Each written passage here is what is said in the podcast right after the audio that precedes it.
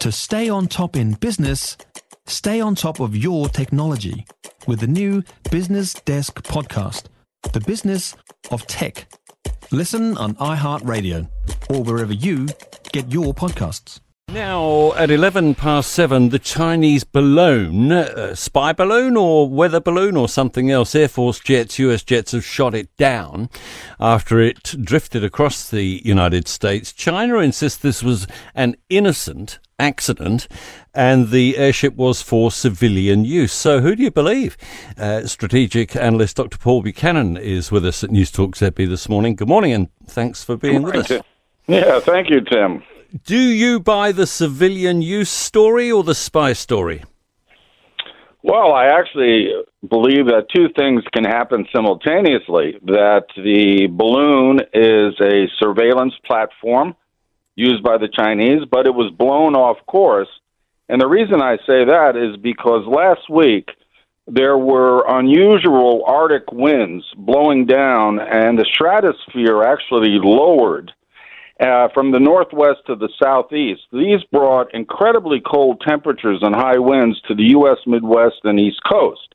So it was a very unusual weather event, and it could well be that uh, this surveillance platform was destined for another route, got blown down, and it came came across the Canadian. But Well, I should back up and say that it was detected off the Aleutian Islands by NORAD, which is the North American Aerospace Defense System jointly run by Canada and the U.S. And the Canadians were the first to spot it. It was being tracked all along. It's just that the authorities didn't want to mention, uh, for political reasons, that they were watching this balloon come into Canadian airspace and then drift into American airspace.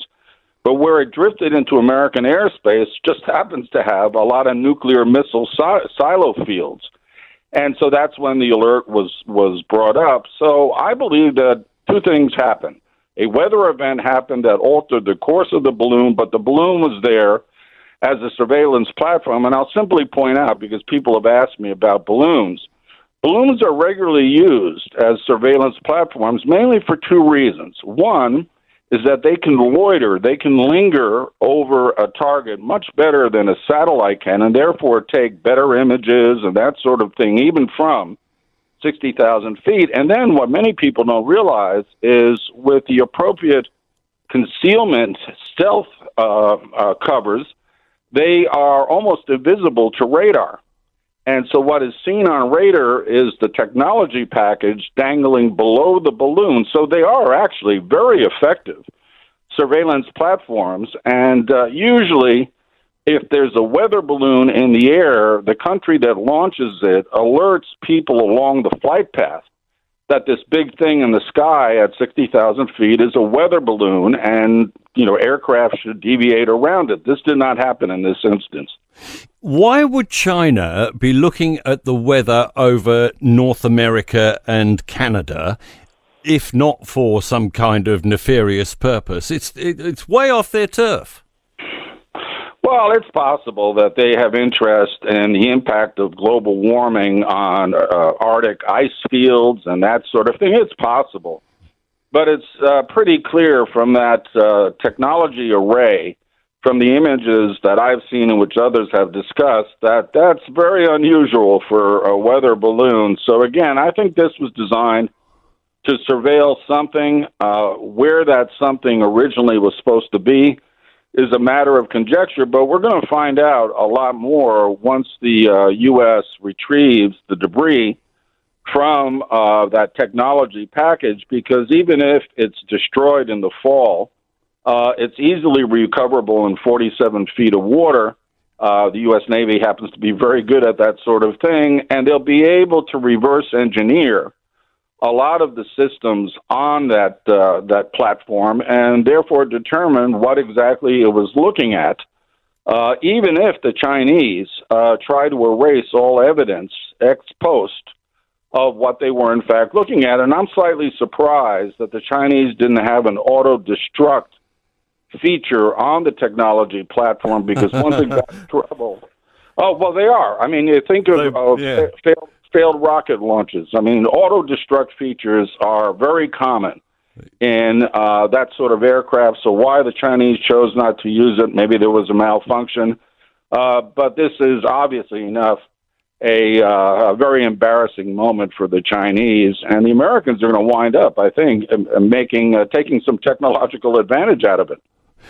Uh, they'll have a, uh, an abort on the next one, I'm sure.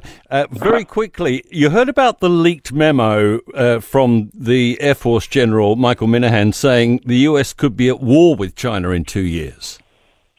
Yeah, very indelicate of him uh, to say so, but then again, uh, what he's probably trying to do is alert his pilots that, unlike the wars of the past, let's say Afghanistan and Iraq, uh, they will not have air supremacy. They will be challenged by a peer competitor, a peer competitor who has large numbers of combat aircraft. And so I think he's trying to psychologically prepare his pilots for the fact that they are, for the first time in many years, are going into a hostile combat zone uh, where they will be opposed and they will die. If you enjoyed this podcast, you will love our New Zealand Herald podcast, The Little Things, hosted by me, Francesca Rudkin, and my good friend Louise Airy. We focus on all the little things that you can do to make a positive impact on your life and to cut through the confusion from the health and wellness industry. Join us every Saturday to hear from the experts for all the tips and advice you need. Just search The Little Things on iHeartRadio or wherever you get your podcasts.